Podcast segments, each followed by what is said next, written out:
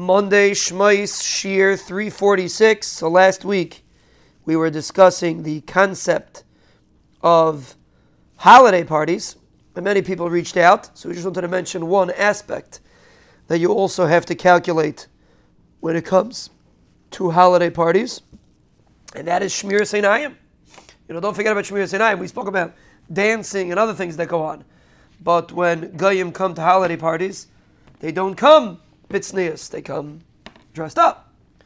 And it could be a serious Shmiras Einayim issue. So again, we learned when we learned in Shmiras Einayim, we discussed that when there's Ika Darka Achrina, when a person has another another option, you know how to do it.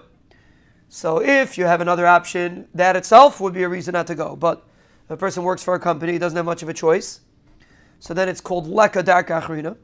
Then he's allowed to go. If Itaka has no choice, he's allowed to go but he has to make sure to be Shemer. So besides for not sticking around by the dancing or other th- things that are going on, person has to make sure he guards his eyes and guards what he says. You know, when it comes to a party, people drink, they get a little loose.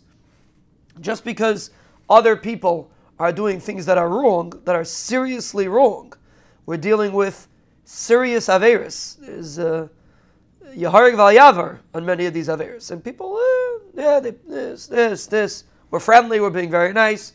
You're borderlining Isurim that are Yaharig Valyavar. Very, very serious Isurim.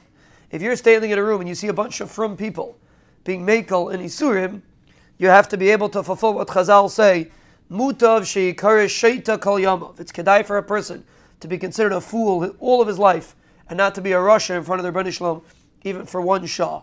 Now, of course, if it's mutter, it's mutter. But you just have to know the halachas. And when you go in, realize you're going into a lion's den. And there's many people that are going to be makel. I don't even want to call it makel. There's many people that are going to do isurim. And you have to be able to stand strong and not fall in. And if you go in with the attitude that you're standing strong, even if you're alone, you go in with the attitude, I'm doing it on my own. I'm going to, st- I'll be normal, but I'm going to stand strong.